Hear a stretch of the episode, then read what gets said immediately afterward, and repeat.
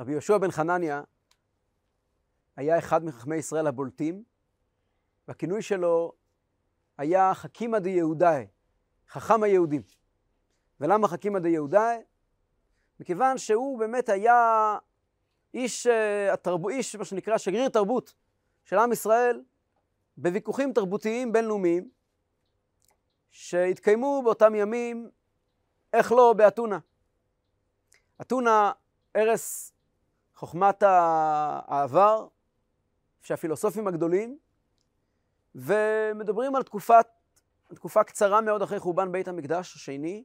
רבי יהושע הזה בעצמו היה לוי ששימש בבית המקדש. אחרי זה הוא היה מתלמידיו הקרובים ביותר של רבן יוחנן בן זכאי, נשיא ישראל בזמן החורבן. רבי יהושע בן חנניה עם חברו רבי אליעזר ועוד חברים, הם היו בעצם מי שהקימו את עם ישראל מחדש במה שנקרא יבנה. התלמיד הגדול של רבי יהושע ורבי אליעזר היה רבי עקיבא, ובזה אני מנסה לסכם את סיפור חייו של רבי יהושע במשפט וחצי. רבי יהושע בן חנניה נסע לאתונה מסיבות כאלה ואחרות, לא ברור לנו מהן הסיבות, אבל אנחנו יודעים שהרומאים, ששלטו אז בכל העולם ובוודאי בארץ ישראל, ושלטו גם באתונה, הם מאוד העריכו את חוכמת יוון. אם רומי שלטה אז בכל העולם, מחפשים היום uh, תרבות יוון הקדומה, נמצא אותה ברומא, הרבה יותר מאשר באתונה. כל מי שנסע לביקור ברומא, אני עדיין לא נסעתי, לא יודע אם אני אעשה את זה אי פעם, נחתתי שם נחיתת ביניים, לא, לא נסעתי לשם, אבל מי שנוסע וטייל ברומא יכול לראות את, ה, את הפאר של העולם העתיק, מה שנקרא, את אותו עולם שמי שעמד במרכז שלו זה תרבות יוון. אמרו, אחד הפילוסופים אמר, לא זוכר מי, שאומנם רומא כבשה את יוון, אבל באמת יוון כבשה את רומא. ובעיני הרומאים, דברי היוונים, האתונאים, היו חשובים מאוד. ורבי יהושע בן חנן מתווכח עם חכמי אתונה, ויכוח שבהמשך עבר והתרחש גם מול הקיסר. הוויכוח מתואר בגמרא, מסכת אה, בכורות, ויכוח מאוד מאוד מעניין, שהוויכוח מתואר בגמרא בשפה מעניינת, הוא לא מתואר כשאלות ותשובות, אלא יותר כוויכוח באמצעות כל מיני uh, סמלים וסימבולים, והגמרא מקפיאה את הוויכוח באמצעות סימבולים בלי להסביר אותו. במשך הדורות נכתבו המון המון ספרים של פרשנות, מה, על מה הם מתווכחים. בין היתר, מציגים חכמי אתונה בפני uh, רבי יהושע שני ביצים, ושואלים אותו, אולי תוכל לומר לנו איזו ביצה נולדה מתרנגולת לבנה, ואיזו ביצה נולדה מתרנגולת שחורה. רבי יהושע מבקש מהם להמתין, יוצא לשוק וחוזר עם שני גבינות. שתי גבינות. שם אותם על השולחן ואומר להם, אולי אתם תוכלו לומר לי איזו גבינה מגיעה מעז לבנה ואיזו גבינה מגיעה מעז שחורה. מה, מה הוויכוח?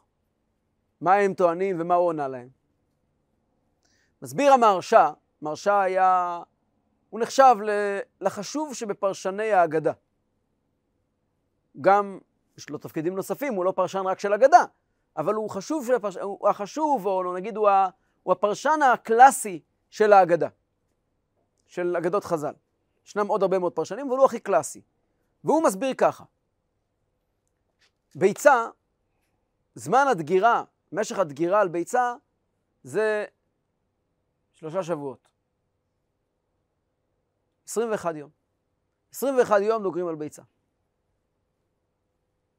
מראים, מגיעים חכמי אתונה ואומרים בעצם ל, לרבי יהושע, יש לכם בלוח השנה פעמיים 21 יום. יש לכם 21 יום מ-17 בתמוז עד תשעה באב. 17 בתמוז התשעה באב, אלו 21 יום שנולדו מתרנגולת שחורה. בנוסף, יש לכם 21 יום אחרים. 21 יום מראש השנה ועד הושענא רבה, עד uh, ערב שמחת תורה, שגם הם ימים מיוחדים בלוח השנה העברי, אבל הם נולדו מתרנגולת לבנה.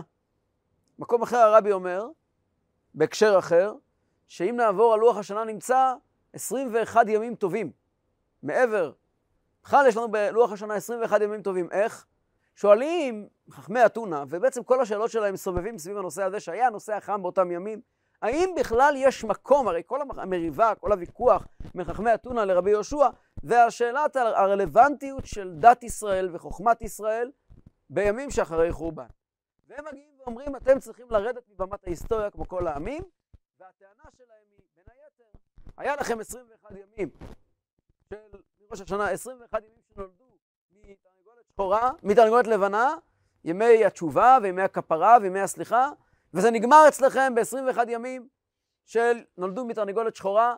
תראה לנו בין הביצים, זה נראה אותו דבר, אין לכם שום משמעות, הסיפור שלכם יורד מבמת ההיסטוריה. מה שהפכתם אותו ל-21 יום גדולים, הפכו ל-21, ל-21 ימים קשים ושחורים. עונה להם רבי יהושע עם שני גבינות. שתי גבינות. מה עם שתי הגבינות? איפה יש לנו שני עיזים? עז שחורה ועז... שתי עיזים. עז שחורה ועז לבנה? נכון מאוד. ביום הכיפורים, בבית המקדש עומד הכהן עם, uh, שני, עם, עם שתי עיזים, שני שעירים. אחד הולך להשם עולה, שזה השעיר הלבן, והאחד הולך אה, להשם חטאת, זה שעיר עולה, והשני הולך לעזאזל, שזה השעיר השחור.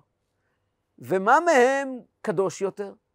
מה מהם מבטא יותר את קרבת השם אלינו, או את קרבתנו לשם?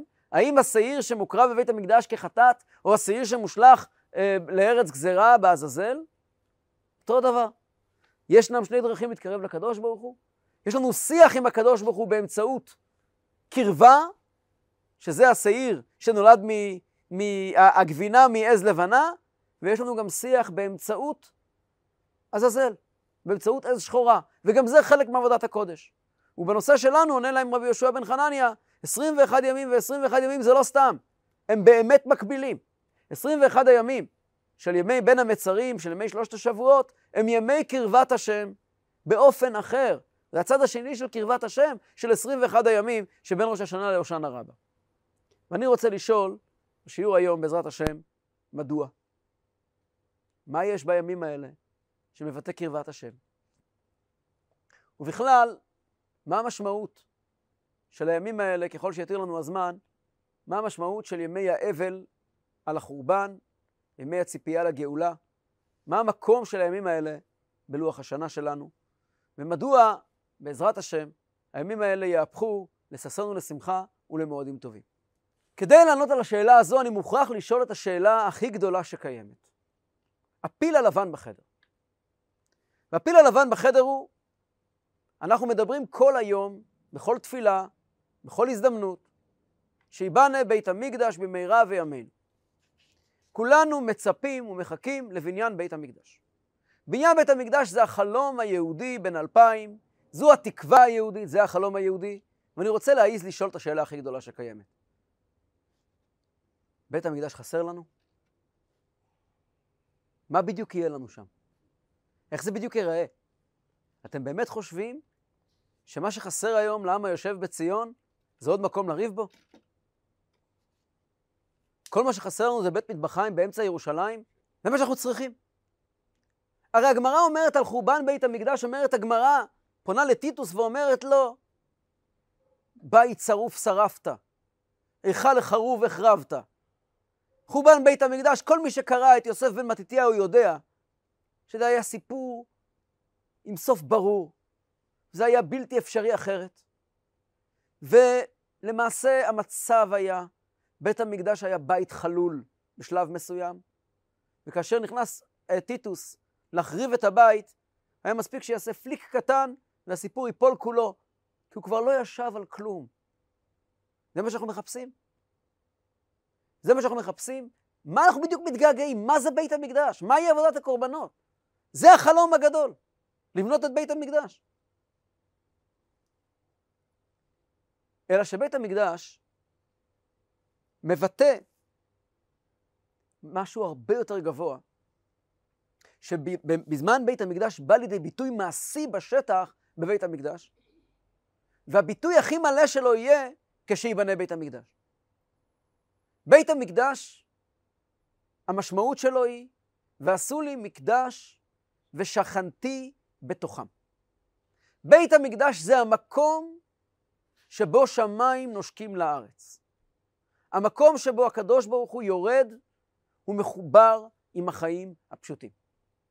וברגע שישנו מקום כזה, שהקדוש ברוך הוא מחובר עם החיים הפשוטים, ובא לידי ביטוי במבנה גשמי פיזי, גם אנשים פשוטים ידעו ויכלו להתחבר לקדוש ברוך הוא במובן המלא והפשוט של המילים. ואני אתן דוגמה שבאה לענות אולי על שאלה אחרת. בדרך אגב, אנחנו יודעים שדווקא בזמן בית המקדש היו הרבה חוטאים, הרבה יותר מאשר אחרי חורבן בית המקדש. בית המקדש הראשון, שהיה הרבה יותר גבוה ונשגב מבחינת הקדושה שלו, מבית המקדש השני הסתובבו ברחובות רוצחים, מגלי עריות ושופכי דמים, ועובדי עבודה זרה. הגמרא מספרת על, במסכת סנהדרין, ישנה סוגיה שמדברת על אילו האנשים שלא יהיה להם חלק לעולם הבא. המשנה אומרת שישנם שלושה מלכים וארבעה אדיוטות שאין להם חלק לעולם הבא. כל ישראל יש להם חלק לעולם הבא, חוץ מארבעה מלכים ושלושה אדיוטות. אחד המלכים הוא מנשה. מנשה מלך יהודה.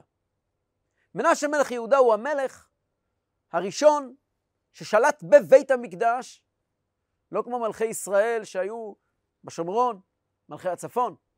הוא ישב בדרום, ביהודה, שלט בבית המקדש, והכניס לבית המקדש עבודה זרה. ובאופן מאוד מאוד מפורש, הפסוקים מדברים על זה שהוא גרם לחורבן הבית. חורבן הבית התבצע כמה, שלושה דור, ש, שניים שלושה דורות אחריו, אבל מי שהיה אשם בחורבן בית המקדש היה מנשה, מנשה המלך, מנשה בן חזקיהו. והגמרא מספרת על רב אשה, שהיה חותם הגמרא, מסדר הגמרא, אחד מחכמי ישראל החשובים ביותר במהלך כל הדורות. עד שאם תבקשו מאדם לערוך לכם רשימה, אם בסך הכל 20 איש או 15 איש, שגדולי ישראל הכי משפיעים בהיסטוריה, רב אשי בוודאי יהיה בפנים. רב אשי, שהוא כתב את התלמוד, אחראי על פרויקט התלמוד הבבלי. מי יכול להיות יותר גדול ממנו? מגיע לישיבה, ואוחזים בלימוד המשנה הזו במסכת סנהדרין, הוא מלמד את המשנה והוא עוצר באמצע, כי האריכו בדברים וכבר היה מאוחר. הגיע לנקודה הזאת והוא אומר להם, מחר נמשיך לדבר על החבר שלנו מנשה. באותו הלילה, מספרת הגמרא, חולם רב אשר חלום. ובחלום רב אשר רואה את מנשה. מנשה עומד עם כתר מלכות ואומר לו, אני חבר שלך? אני חבר של אבא שלך? כך אומרת הגמרא. חברך? חברוך דאבוך? קריטלן? אתה מעז לקרוא לי חבר? וכאילו הסאבטקסט, הלו, אני מלך, מלך יהודה. איך אתה מעז לקרוא לי חבר? האם אתה בכלל יודע הלכה? בוא אני אשאל אותך שאלה הלכתית, בוא נראה אם אתה יודע לענות לי. תגיד לי בבקשה, כשבוצעים לחם לאכילה, איפה צריכים לבצוע אותו? רבש אומר, אני לא יודע. אומר לו מנשה בחלום, אם אתה לא יודע, באיזה זכות אתה קורא לי חבר? אני תלמיד חכם קצת יותר גדול ממך. באמת, אה, מנשה גדל גם בבית של חזקיהו המלך, שביקש הקדוש ברוך הוא לעשותו משיח. אומר רב אשר למנשה, תעשה לי טובה, תלמד אותי את ההלכה הזו, מאיפה צריכים לבצוע את הלחם ולברך, ומחר, לעיני כל חכמי ישראל, אני אומר את ההלכה הזאת בשמך.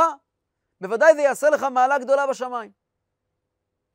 אומר מנשה לרב אשר, אני אגיד לך, מהנקודה שבה הלחם נאפה ראשון, שם צריכים לבצוע ולברך. צריכים לראות מה הנקודה שבה הלחם אפוי הכי טוב, כי שם הוא התחיל לאפות ראשון, ושם צריכים לבצוע.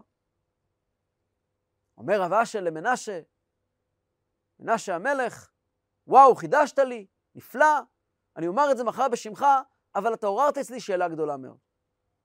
אם אתה כל כך חכם, איך עבדתם עבודה זרה? מנשה אומר לרב אשה, אם אתה היית בדור שלנו, היית מרים את השוליים של הגלימה ורץ לעבודה זרה. רבי צדוק הכהן מלובלין קורא את הגמרא הזאת ושואל, מה הדו-שיח? על מה הם מדברים? מה הסיפור? לחם, לבצוע לחם. ראיה, הסיפור גדול, הוא ידע איזה הלכה. צריכים לבצוע לחם במקום שבו נאפר. רבה שלא ידע מזה, מפה ראיה שהוא חכם ארזים ואסור לקרוא לו חבר שלנו. אגב, הגמרא אומרת שלמחרת אה, אה, רבה שהתחיל את השיעור ואמר, בואו נעסוק ברבותינו. כך הוא קרא למנשה, רבותינו. מה, מה הסיפור עם הלחם? איפה את הלחם? הכל קם ונופל על... מה, מה, מה, מה, מה השיח פה? אומר רבי צדוק הכהן מלובלין, מנשה מסביר לרב אשה את ההבדל המהותי בין אדם שחי בזמן בית המקדש לאדם שחי, כמו רב אשה, 500 שנה אחרי חורבן הבית. אומר מנשה לרב אשה, אתה חכם, אתה גדול, אתה יודע הרבה, אתה ראש ישיבה לאלפים, ואני so כל דובד עבודה זרה. ככה אתה רואה את זה. אתה שטחי מאין כמוך. אתה יודע איזו רמה של קרבת השם אני חי? אתה יודע איזו רמה של גילוי אלוקות ממלאת אותי כאיש של בית המקדש? אני אראה לך דבר פשוט. כשאתה לוקח לחם, שלחם זה סימבול לפרנסה שלנו. אתה יודע לומר, ברוך אתה השם אלוקינו מלך העולם, המוציא לחם מן הארץ. אתה יודע שהקדוש ברוך הוא הביא לך את הלחם. האם אתה יכול להסביר לי כל פרט ופרט בתהליך יצירת הלחם, למה היה חייב להיות כך ולא אחרת? למה הייתי חייב לעבור את הגלגולים האלה והאלה בעבודה? למה פיטרו אותי משם, ולמה הלכתי לחפש עבודה שם, ולמה למדתי מקצוע שבסוף לא השתמשתי בו? אתה יכול להסביר לי את גלגולי החיים שלך?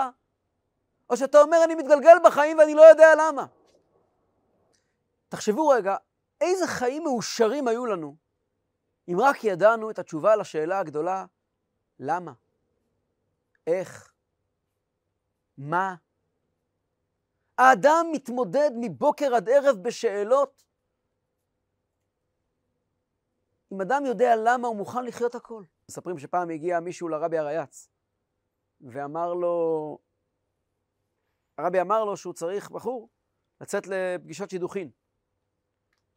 אז הוא אמר לו לאיפה לנסוע, אז הרבי אמר לו, תיסע לקייב.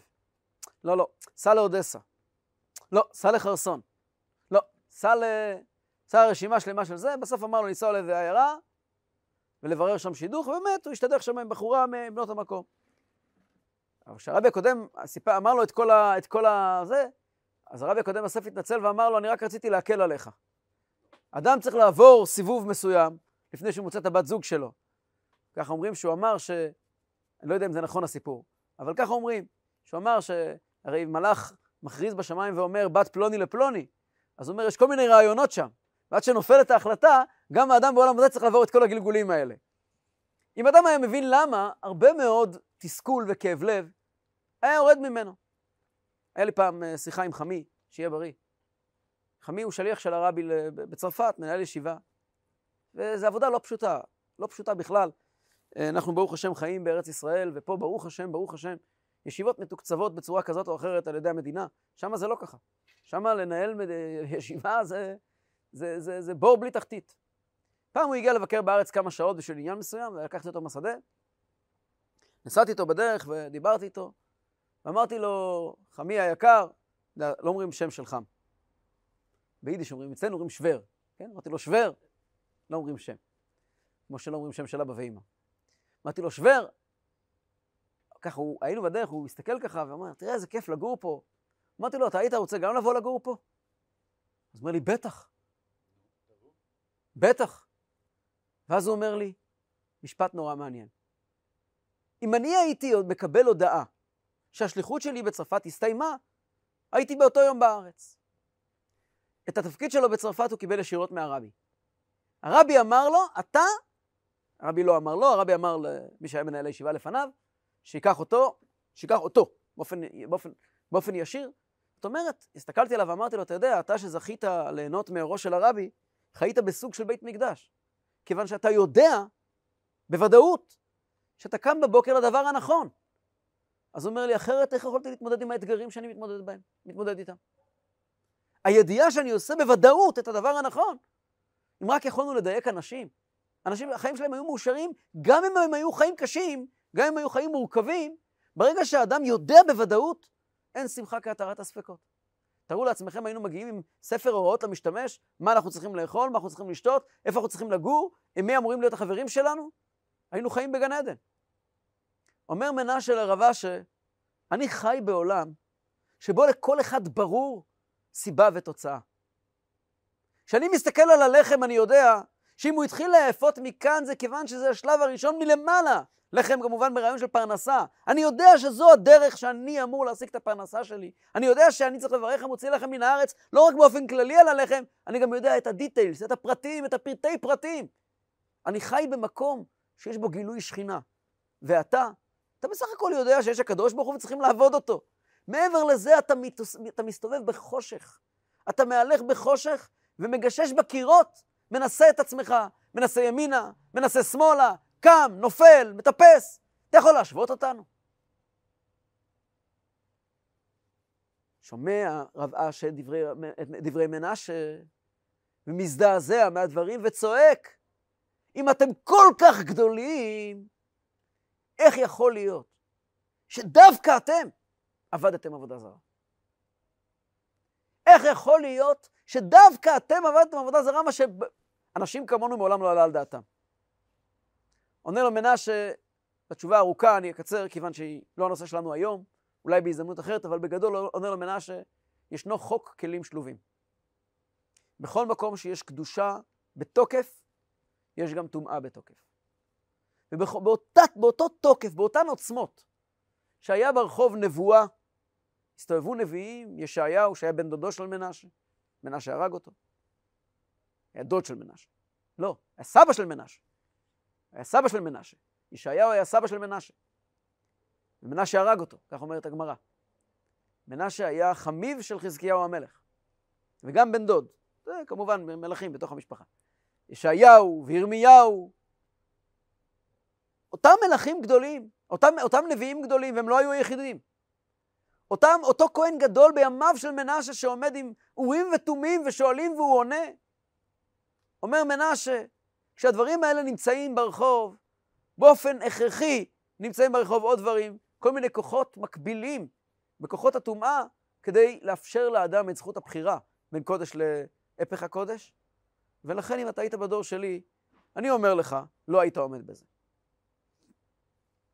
נחזור לענייננו. אני רציתי מהסיפור הזה להביא את הנקודה שבית המקדש, המשמעות שלו, גילוי שכינה. וכשישנו גילוי שכינה, אנחנו אומרים בתפילת מוסף של רגלים ושל ראש חודש, אנחנו מתפללים ליום שקדוש ברוך הוא יבנה את בית המקדש, ושם נעלה וניראה ונשתחווה לפניך. מה זה נשתחווה? השתחוות פירושו, אנחנו היום לא משתחווים. אנחנו היום קוראים, גם ביום הכיפורים, שנוהגים לכרוע עד הרצפה, זה נקרא עדיין קריאה, זה לא נקרא השתחוויה. יש קידה, שזה מה שאנחנו עושים ב-18, ויש קריאה, שזה עמוק יותר עם הגב, ויש קריאה מלאה, שזה עד הרצפה, זה לא השתחוויה. אנחנו לא משתחווים היום. השתחוויה פירושו שאדם שוכב על הרצפה באופן מוחלט, בפישוט ידיים ורגליים. בבית המקדש היו משתחווים. אנשים היו מגיעים לבית המקדש כדי להשתחוות. כל החלום היה לבוא להשתחוות. החלום של הגאולה הוא והיה מדי חודש בחודשו, ומדי שבת בשבתו יבוא כל בשר להשתחוות לפניי, אמר השם. מה זה להשתחוות? להשתחוות פירושו לשכב על הרצפה לחלוטין ולאפשר לקודש לשטוף אותי. תארו לעצמכם, כמו שלפעמים נמצאים בים, כן? שקפים ככה בתוך הים, ורוצים ככה להיטמע בתוך השקט של הגלים. להשתחוות פירושו להפוך להיות חלק אינטגרלי מהקודש. לאבד לגמרי את האני. עבודת ההשתחוויה בבית המקדש הייתה עבודה שאדם היה מגיע והיה לגמרי לגמרי מבטל את האני שלו. היום, המקסימום שאנחנו יכולים זה להוריד את הראש לכמה רגעים ולומר, אני לוקח את הראש שלי, את ההבנה שלי, ואני אומר, ריבונו של עולם, אני אנסה להוריד את זה עוד יותר למטה ועוד יותר למטה, ובסוף לגעת ברצפה ולומר, אתה צודק. אבל הלב תמיד יישאר למעלה. הרגשת האני, האגו, אנחנו לא מסוגלים לוותר עליו. וגם אם אני אשכב על הרצפה זה לא יעזור, לא מחוות פיזיות יעשו את ההשתחוויה. השתחוויה היא תוצאה של ביטול אמיתי, של קרבת אלוקים אמיתית, ששוטפת את כל המציאות שלך.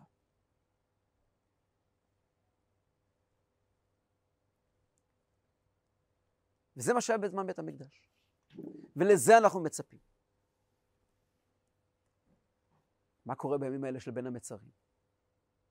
בימים האלה שבו אנחנו מתאבלים על, על המרחק הזה, על פנו אליי עורף ולא פנים, על המרחק הזה מהקדוש ברוך הוא שכל אחד מאיתנו, ולא משנה, לא משנה בכלל מה המצב שלנו מבחינה רוחנית או מבחינה גשמית, אנחנו רחוקים מאור פני השם מרחק שאין לו סוף, מרחק בלתי אפשרי. יש אה, למשל, כתוב בתניא, עונש כרת, אדם שעבר עבירה מסוימת, מת, על פי התורה כתוב שהוא מת בגיל 60, לא עובר את גיל 60. שואל אדמו"ר הזקן בתניא, אני מכיר כמה אנשים שהאריכו ימים יותר מגיל 60. למה אנשים לא מתים? אומר אדמו"ר הזקן, מי ש... מי ש... מי שממשיך לחיות, אנחנו רואים שאנשים חיים את שנותיהם בטוב ובנעימים אחרי גיל 60 והם עברו כרתות. עונה אדמו"ר הזקן, זה שאנשים ממשיכים לחיות, שום שאלה. הם מעולם החיים שלהם לא היו חיים אלוקיים. הם תמיד חיו חיים בשריים. אדם חי חיים בשריים, מגיע לגיל 60 לא קרה לו כלום. אנשים בזמן בית המקדש, החיים שלהם היו חיים רוחניים, חיים אלוקיים, והם לא יכלו לשרוד ברגע שהנשמה שלהם נחרטה מהשורש שלה. אנחנו מעולם לא חיינו חיים כאלה. אז איזה מין שאלה איך אתה חי?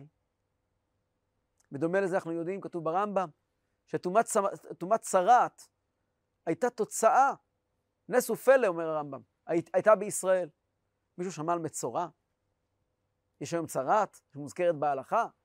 הצרעת ההלכתית היא תוצאה של מעשים מסוימים שמוסבר בחסידות באריכות, למה זה נתפס דווקא על האור, כאילו מעשים מאוד חיצוניים שאדם עושה, והקדושה של האדם פולטת את הרע החוצה באמצעות הצרת.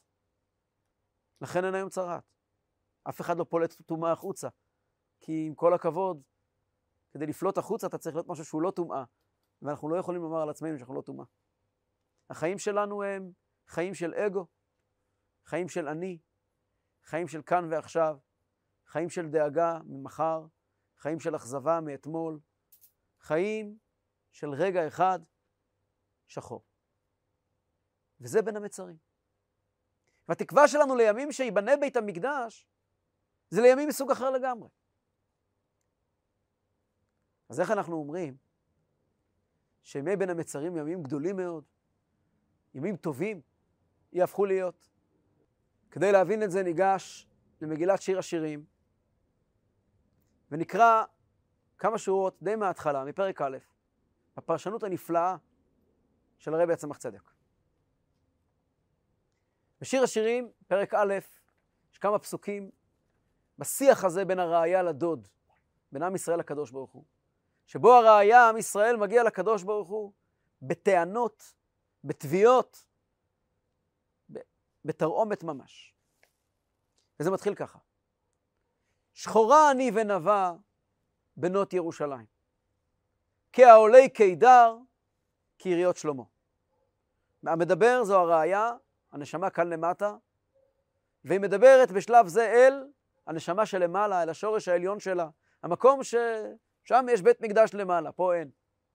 והיא אומרת לה, תסתכלי עליי, את רואה אותי? אני התוצאה שלך כאן למטה, ואני שחורה. כתבו את שיר השירים לפני שידעו ששחור זה יפה. אני שחורה, אני מלוכלכת, ואיכשהו אני גם נבה. אני שחורה ועדיין יפה. חז"ל אומרים, מעריכים מאוד בדברים האלה, מה זה שחורה ונבה? שחורה בימות החול, נבה בשבת, שחורה כל השנה, נבה ביום הכיפורים, וכך הלאה. כעולי קידר, כעיריות שלמה. יש בי חיים של אטמוספירה, או אוהל שמקיף אותי, שהוא אוהל מטונף, אוהלי קידר זה אוהלי הערביים, כך אומר המדרש, שהם, מלא, שהם שחורים, לשון המדרש, ומכוערים וסמרטוטים. זה לשון המדרש, מי שרוצה לתבוע, שיתבע את המדרש, לא אותי. זה העולי קידר, ומצד שני, כעיריות שלמה, אני, יש פה בעולם הזה גם אפשרות להיכנס למין חלל של קודש. אל תראוני, אומרת הנשמה למטה לנשמה שלמעלה, אל תראוני שאני איש חרחורת. אל תסתכלו עליי שאני כל כך מלוכלך, שאני נראה כל כך לא טוב. ששזפתני השמש. זה לא אני, זה השמש שזפה אותי. שמש זה התוקף של החום, של היצר הרע, של העולם הזה, ההבל שעולה מתל אביב בזמן העסקים והמהירות והלילה שלו, ש, של רגע לא מגיע, וה, וה, והבהילות של החיים, כל המונה של רומי.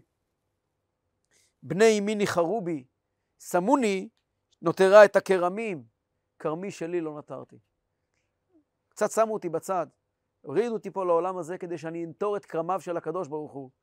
אבל אני כל כך עסוקה בלהביא משכורת נורמלית שתכסה את הבאג'ט הבסיסי, שאני עסוקה בכרמים, בכרמים של אחרים, וכרמי שלי לא נטרתי. לא היה לי זמן להתאפר, I'm sorry. לא היה לי זמן להיראות כמו שבת ירושלים צריכה להיראות. עד כאן הפנייה לבנות ירושלים. ואז, בצעקה עמוקה, פונה אותה רעיה אל הדוד, ובוכה ואומרת לו, הגידה לי שאהבה נפשי. פליז תענה לי. תגיד לי אתה שאני כל כך אוהבת. יש לי אליך שתי שאלות. שאלה ראשונה, איכה תראה? כבר נסביר אותה. שאלה שנייה, איכה תרביץ בצהריים? והיא מסיימת את השאלה, שלמה אהיה כעוטיה על עדרי חבריך? וככה היא שואלת. המילה איכה מבטאת כמובן את השאלה הגדולה, איכה?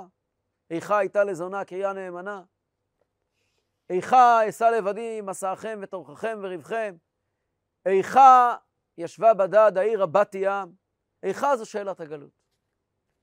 והיא שואלת את הקדוש ברוך הוא, ריבונו של עולם, אנחנו בנינו בית מקדש כי אתה רוצה דירה בתחתונים. אתה רוצה לשכון כאן בעולם, זה החלום שלך, זה לא החלום שלי. איכה תראה? איך בדיוק במצב שאנחנו מסתובבים כעיוורים באפלה, מגששים, חיים חיים כאלה טכניים, כאלה פרקטיים, של לעצור דקה, להקשיב שיעור תורה, להתחבר למשהו, עולה לנו כל כך הרבה מאמצים, כל כך הרבה כוחות נפש, שהמטרה שעבורה ירדנו לעולם מסתכמת בחמש דקות ביום. מה אתה מרוויח מזה?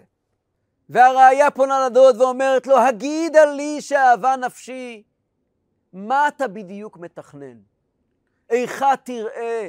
בראת העולם כי רצית דירה בתחתונים. קראתי בתורה שהמרכז של הכל זה ועשו לי מקדש ושכנתי בתוכם. אדוני היקר, אני לפחות שוכנת בין אסירים למחבטות, בין הבנק לבין הדואר, ואליך יש לי חמש דקות ביום. וגם בהם אני מאיים בוואטסאפ. אז איכה תראה? מה אתה מרוויח מזה? והשאלה השנייה, שאלה הראשונה מוכוונת בעיקר כלפי חורבן בית המקדש הראשון, והשאלה השנייה בעיקר כלפי חורבן בית המקדש השני, איכה תרביץ בצהריים? מה זה תרביץ בצהריים? ראיתם פעם אדם רובץ? רובץ בצהריים בחום הגדול, שזפתני השמש. אני נמצא, ככל שהזמן עובר, אני יושב ורובץ בצהריים, החום של היצר הרע, החום של העולם הזה משגע אותי, מוציא אותי מאיפוס, מוציא אותי מריכוז. הנפש האלוקית ששלחת לכאן לא מסוגלת לתפקד. בחום כזה, איך אפשר לתפקד? אז תגיד לי בבקשה, שלמה אהיה כאותיה על עדרי חבריך? למה אתה מכריח אותי להסתובב אצל עדרי חבריך, ללכת לחפש את עצמי במקומות אחרים, לחפש לי בידור זול, ולא להתעסק עם הסיבה האמיתית שבשבילה ירדה הנשמה למטה. איך יכול להיות שהנשמה שלי ירדה למטה עבור מטרה, ובאמת ובתמים אין לי זמן לאותה מטרה. אין לי פנאי, אין לי פניות נפשית. וזאת השאלה של בן המצרים. והקדוש ברוך הוא עונה לראיה בפסוק הבא. אם לא תדעי לך היפה בנשים. את אולי לא יודעת, אבל את היפה בנשים. אולי את עושה את זה בלי לדעת. אולי את פועלת בתת מודע, בלא מודע, אבל את היפה בנשים.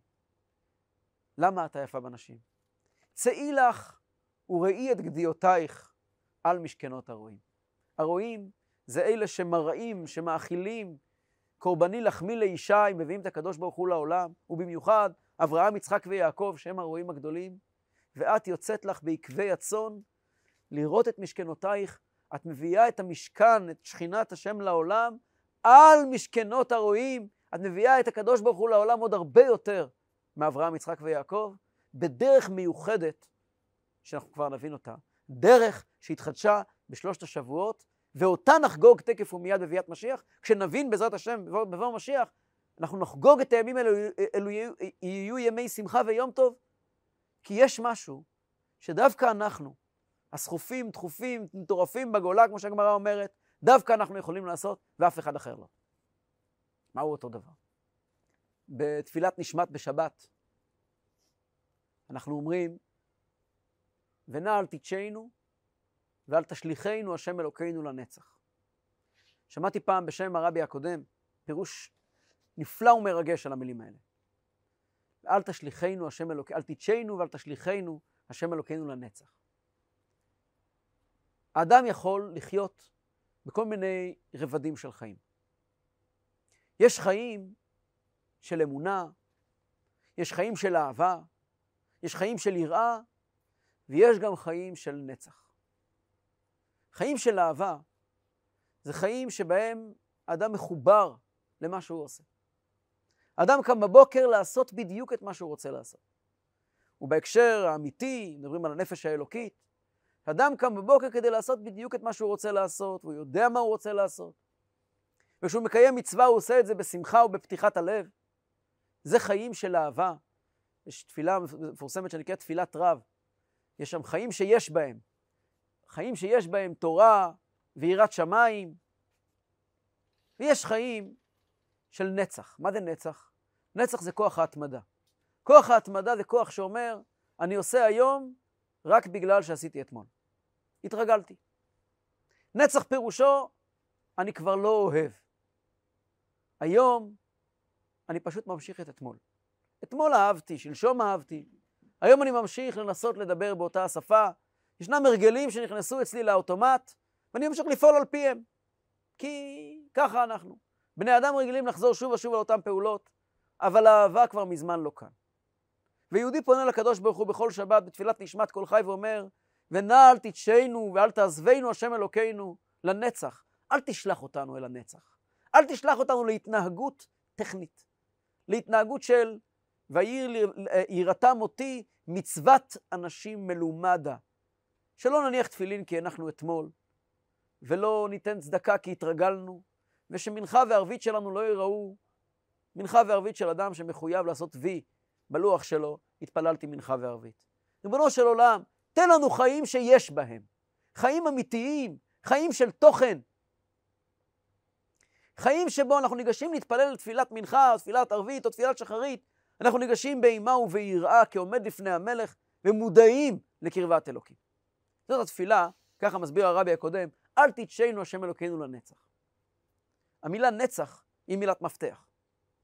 בואו נחזור שוב פעם להבין את, המילת, את המושג נצח. נצח פירושו פעילות מכוח ההתמדה.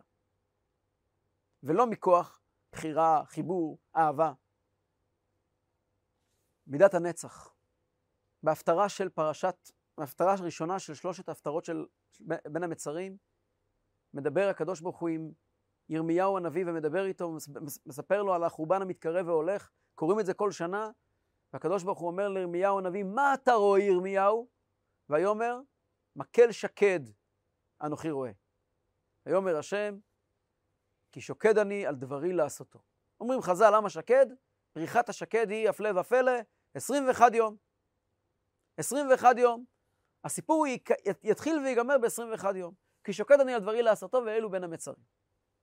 אומר הרבי מלובביץ', מקל שקד. מה זה מקל? אנחנו יודעים, פרשת מטות, זה גם מקל.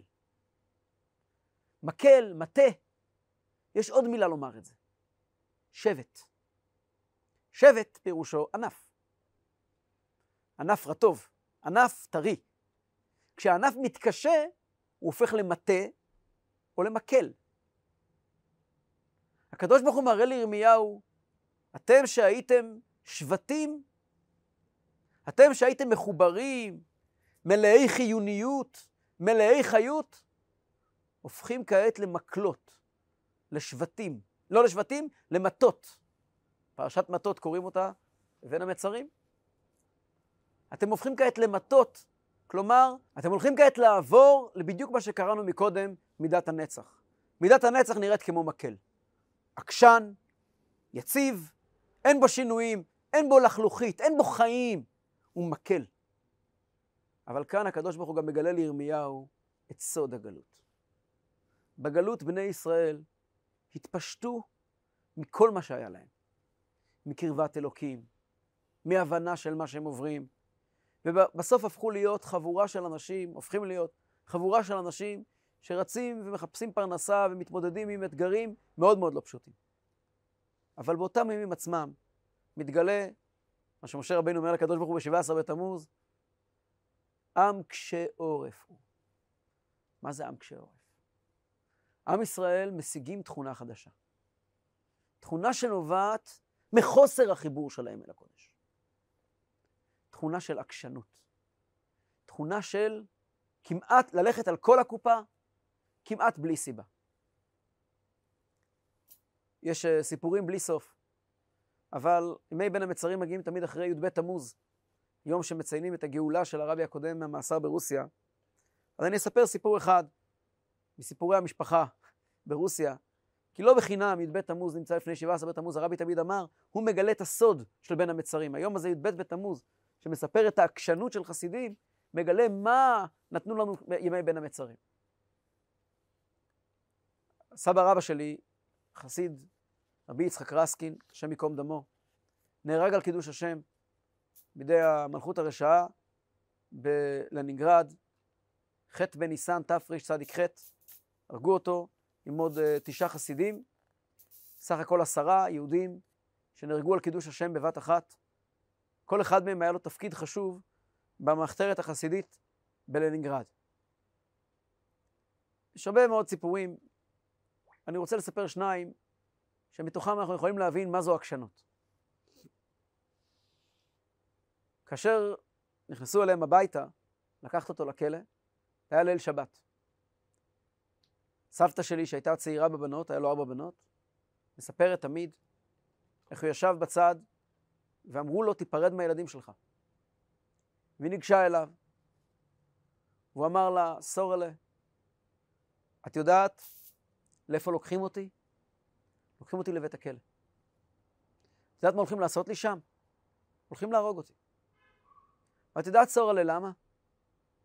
אני אגיד לך למה. אני הייתי המוהל כאן בלנינגרד, ואני גם הייתי אחראי על המקווה, שיהיה כאן מקווה. סורלה, לא בטוח שניפגש עוד, אבל אני רוצה שתבטיחי לי הבטחה אחת. תבטיחי לי שאת תמשיכי ותלכי באותה הדרך בדיוק. שתמשיכי בדיוק באותה הדרך שאני הלכתי בה. זה סיפור אחד. סיפור שני,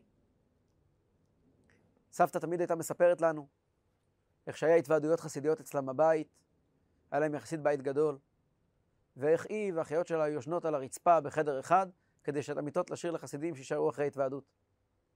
והיא שוכבת על הרצפה שבועות בודדים לפני שלוקחים את אבא שלה למאסר, והיא שומעת אותם מתוועדים במרכז, בסלון. מכל אלה שישבו שם כמעט אף אחד לא שרד. ואבא שלה מדבר. והסיפור שהוא סיפר נחקק בה, והיא סיפרה לנו אותו לא פעם ולא פעמיים. היא שוכבת על הרצפה, מקשיבה להתוועדות בחדר המרכזי שאבא שלה יושב ומספר.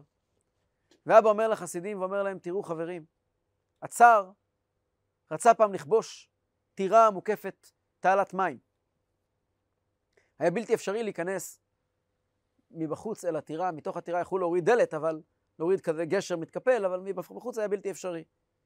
גדוד מפורסם של קוזקים, שנאמנים לצאר עד הסוף, עמדו על גדות הנהר הזה, על גדות החפירה, מלאת המים, והמפקד צעק אחריי, קפץ אל המים, ואחריו קפצו פלוגה שלמה של קוזקים. ועליהם אחריהם קפצו עוד פלוגה ועוד פלוגה, עד שנוצר מעבר אנושי של גשר של גופות, שהצר יוכל ללכת ולכבוש את, ה, את הטירה. חברים שלנו, ככה אומר הסבא אז, הולכים ונהרגים, ואנחנו פה, התפקיד שלנו, משיח צריך להגיע, ואנחנו כאן, התפקיד שלנו, להמשיך לעבוד, גם אם המשמעות של זה זה לקפוץ למים ולאפשר לצר לעבור מעלינו. אבל בואו נגיד ביחד לחיים, כך הוא אומר לחברים שלו, שנשתדל לקפוץ עם הפנים למטה. כי אחר כך בעיתונות יהיה תמונות של החיילים הגיבורים מלמעלה. ואנחנו צריכים להשתדל להיות חיילים אלמונים. להיות לגמרי לגמרי בשביל המטרה. אלו סיפורים ששמעתי, לא קראתי בספרים, ולא חלמתי בלילות. שמעתי אותם מסבתא שלי שתהיה בריאה, פעם אחר פעם אחר פעם אחר פעם. אלו הסיפורים שאיתם אכלתי את הדייסה. אלה הסיפורים שבמקום יבוא שוטר, אלו הגיעו הסיפורים האלה. והסיפור הזה אומר, מספר סיפור על דור שהיה לו הכל חוץ מאור. הכל חוץ מקרבת השם. החיים שלהם היו חיים שהם באמת לא ידעו עבור מה הם נלחמים. הם באמת לא ראו אופק. הם באמת לא חשבו שיבוא יום ואנחנו נשב כאן ונספר את הסיפורים האלה ונקבל מהם השראה. הם באמת חשבו בהבנה רגילה, אנושית, שהכל קרס, הכל נגמר. הרבי בחוץ לארץ, הרבי אז כבר יצא מרוסיה, והיהדות הולכת אל הסוף שלה. והם לוחמים אחרונים, כי אם אנחנו ניפול, שום דבר לא יחזיק מעמד. אלו דברים שבזמן בית המקדש לא היו. אלו פעולות שאדם פועל מכוח הנצח שלו, מכוח ההתמדה, מכוח הידיעה שככה אני צריך לעשות וזהו זה, גם אם אני לא אוהב כלום, וגם אם אני לא מרגיש כלום. יש בי משהו פנימי שלא יכול לוותר. עקשנות היא כוח שמגיע לידי ביטוי שכל הכוחות האחרים קווים. ועקשנות היא ביטוי פנימי של מסירות נפש. כי אהבה לא תמיד מגיעה למסירות נפש. אהבה יכולה להיות מוחלפת גם באהבות אחרות. הכרנו את מנשה, שהיה לו כל כך הרבה הקדוש ברוך הוא, אבל גם הכיר טוב מאוד מה זה עבודה זרה. יהודי שבוחר ללכת להתפלל מנחה, כשהוא מוקף בכל כך הרבה דברים חשובים ודחופים לעשות לפרנסה שלו, ועוצר את הכל והולך לבית הכנסת להתפלל מנחה, זו מידת הנצח. לא בא לו. לא בוער בו שום אהבת השם. אז למה אתה עושה את זה? אני עושה את זה כי זה מה שצריך. זאת מידת הנצח. אני עושה את זה כי זה מה שצריך, ואני עושה את זה במסירות נפש, כי יש לזה מחיר. ואף אחד לא אמר לך ממנחה לא מפסידים. יכול להיות שכן, אבל יש לזה מחיר, ואני מוכן לשלם את המחיר הזה. יש בעיה חינוכית מסוימת עם סיפורי רוסיה, שהסיפורים האלה נותנים לנו להרגיש כאילו מסירות נפש שייכת למשהו של מעבר לגבול, בימים של קושי ומצוק. אנחנו חייבים לדבר על זה היום וכאן ועכשיו. כשאדם בוחר להתחיל לשמור שבת, והוא מבין שהמחיר של זה זה על חשבון האישה והילדים. הוא מבין שהמחיר של זה שהוא לא יוכל לשתף ב, בסעודות משפחה יותר מחוץ לעיר. הוא מבין שהמחיר של זה זה לוותר על דברים אמיתיים ואף אחד לא הבטיח לו שהוא ינצח. ואולי אפילו הוא מנסה ונופל ומנסה ונופל. זה מידת הנצח. אומר הקדוש ברוך הוא, לרע, אומר, אומר הדוד לראיה, אם לא תדעי לך, אותן החלטות שאת מקבלת, לא מתוך חיבור גדול, ידעת זה חיבור, לא מתוך אהבה גדולה, לא מתוך אש מתלהטת. אם לא תדעי לך, את היפה בנשים. כי אני רוצה את הקשר הכי עמוק שאפשר איתך. והקשר הזה, בדרך פלא, נוצר דווקא בגלות. דווקא כשיהודי מתמודד עם התמודדות בלתי אפשרית בכל כך הרבה תחומים. וכל החלטה שלו, עוד החלטה, ועוד החלטה, עוד מעשה, ועוד מעשה, אלו דברים עשויים ממקל שקד, מאבנים יבשות וקשות, שבונים את בית המקדש השלישי.